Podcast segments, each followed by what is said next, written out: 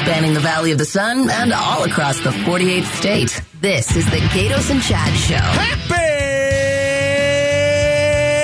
happy, happy, happy Monday. It is Monday. Bare minimum Monday. it is a bare minimum Monday, You ladies guys are and getting gentlemen. everything you. You're lucky we came back. You're lucky we're, we stayed for the fourth hour of the show. Fourth hour of the show is nothing but nonstop music. We're going to start with Bad Bunny and his five biggest hits. All right. So, what is this bare minimum Monday nonsense? bare minimum Monday. All right, here is a a uh, here is a woman who is in the workforce, and she is now explaining on her TikTok account uh, exactly what what she does and what everybody, all her friends, do on bare minimum one, Monday at the office. You knew it was time for something new. So one Monday last year, you woke up and gave yourself permission to do the absolute bare minimum for work that day. And everything felt different. The pressure was gone, your work was easier, and you felt better. Yeah, and you're also in the unemployment line because I'm firing your rear end. Uh, man, I don't know what's happened. Uh, you know, uh, hard work. Uh, I, you know, I, listen, man, you're you're here at two in the morning at Yeah, sometimes- KTAR. Yeah, uh, Chad is in this building for 15 hours in a day. I kid you not. All right. My bare minimum is one. uh, There's I, I, I one- won't have an afternoon show. I'll do the morning show. I'm like, man, I that's- only worked eight hours today. I I feel only worked weird. twelve hours.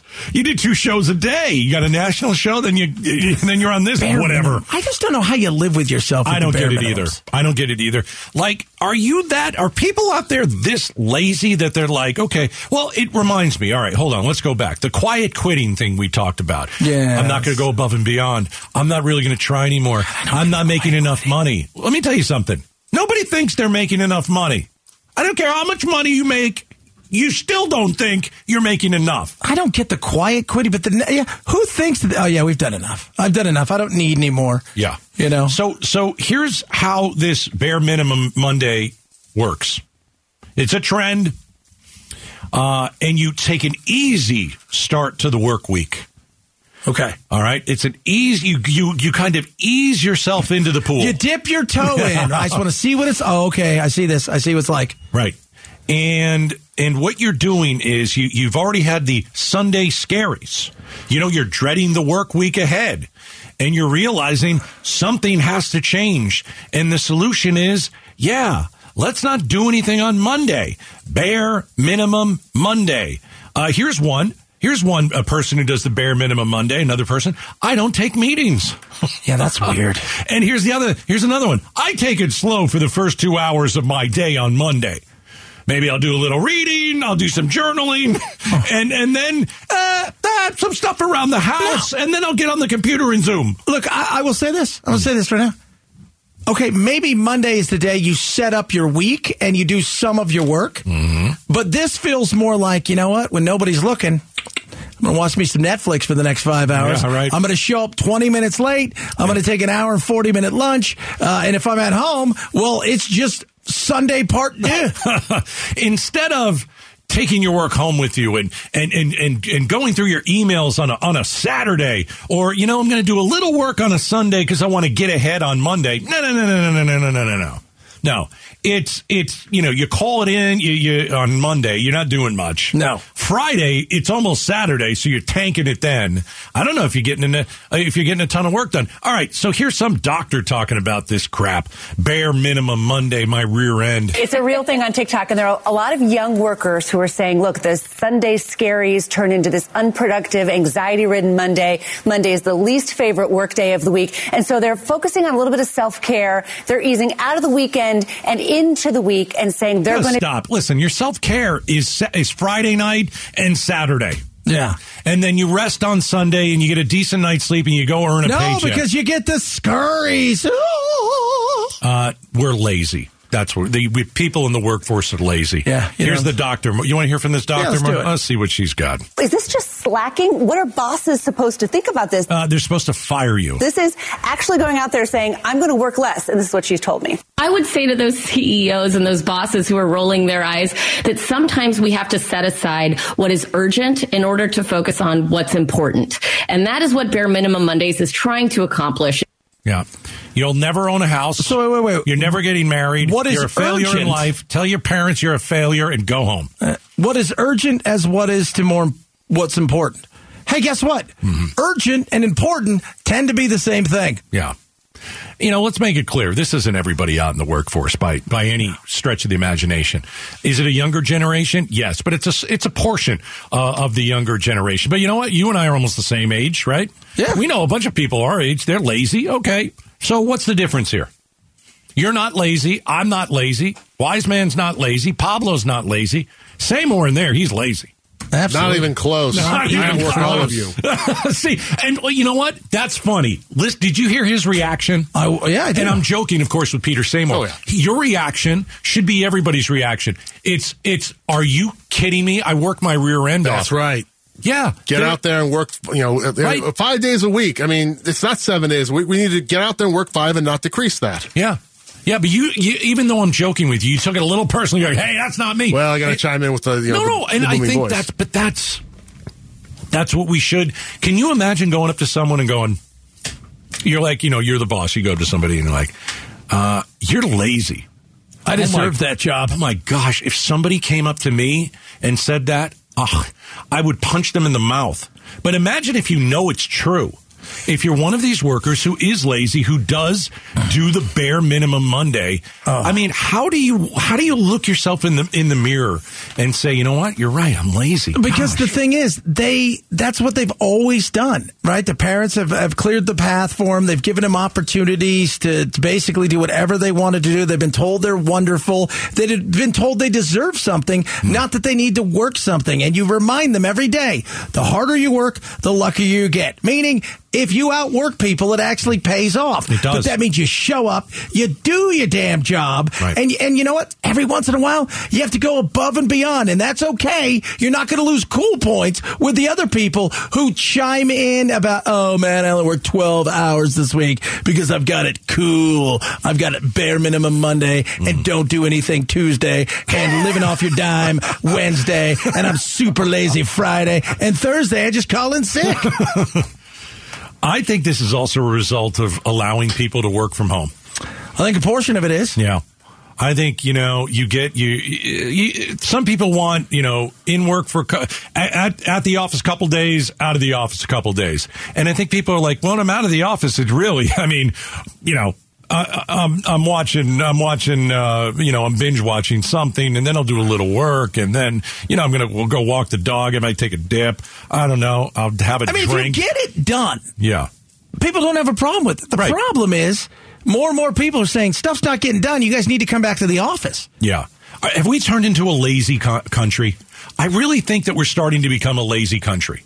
No, I don't know if we're becoming that way. I just think we're having too many people are putting stuff in. A younger generation, I think, is really struggling because I also think they've come out of college with with this thought of, and they've said this over and over again. Well, I thought if I went to college, they would I, I would just be able to come out and all these things would be handed to me. No, now's when the real work starts. Work Hmm. Yeah. itself. Yeah. I mean, we're not like France. France last week had a million people protesting because they want to raise the age, and Macron come out and said, "Guys, you got to work harder and longer." That's just the way life is. Yeah.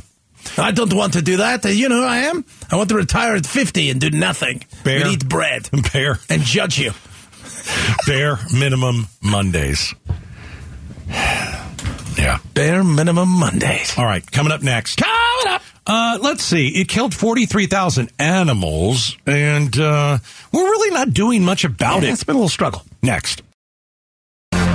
Drive home with the Gatos and Chad Show. I'm looking at the old television up there talking about uh, East Palestine, a small little area in uh, Ohio that has been uh, ravaged by a horrific train crash that has left people uh, more than just frustrated.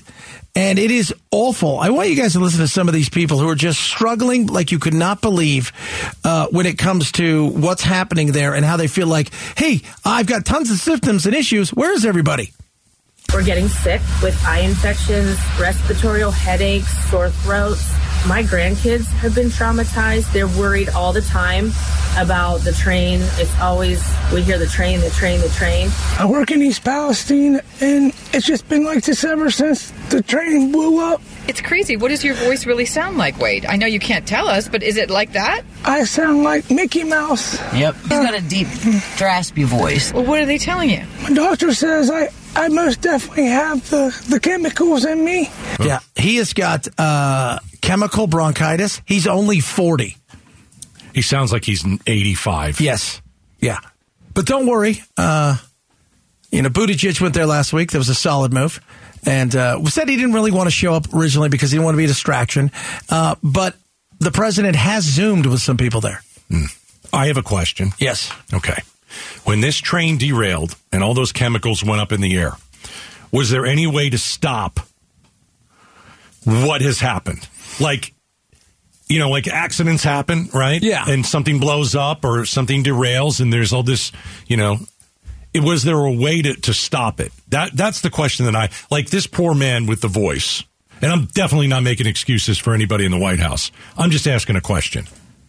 I mean, would this have happened anyway if they were on the scene the day of, or maybe they were on the scene the day of, and you just you couldn't stop it? This stuff was already in the air, and you know you did the the the, the toxins were already there. That's just the question that I, I have. think the thing is, is they should have been there. qui- Like they were on the ground within two hours. They said the Okay. problem was rather we didn't know what was on the train. That took several days to find out. We found out later on it was chloride, uh, vinyl chloride, and a few other things. Right. Uh, and like two days later, something else would pop up.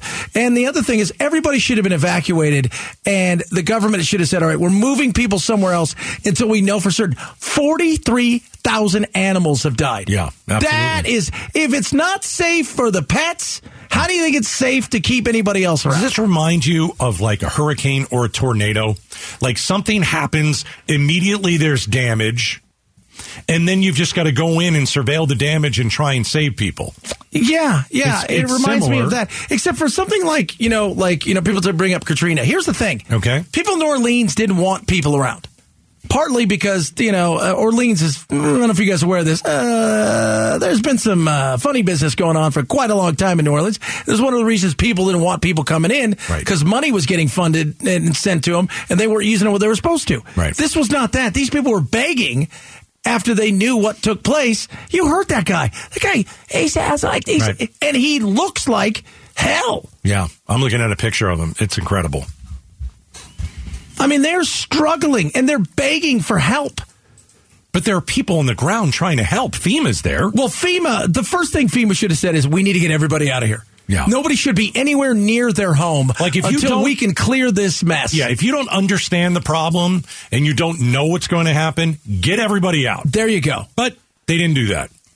Get everybody out of there and put them somewhere safe. Is this a more of a well, let's go back to Katrina because you could blame it's like a it's like a, a, a it was a three-pronged problem, right? You blame the mayor, you blame the governor, and then you blame Bush. Yeah.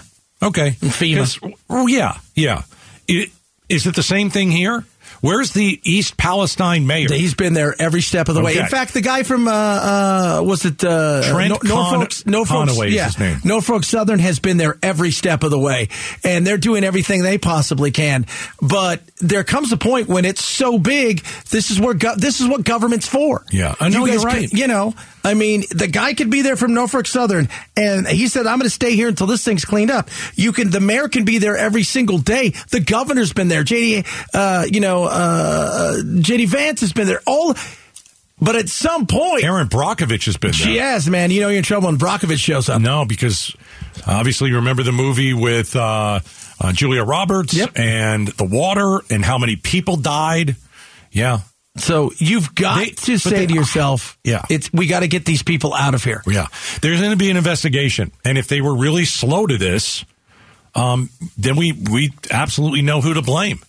Yeah. Sending them water while they're breathing air that is destroying their lungs doesn't help. Yeah. And who else is supposed to tell you that?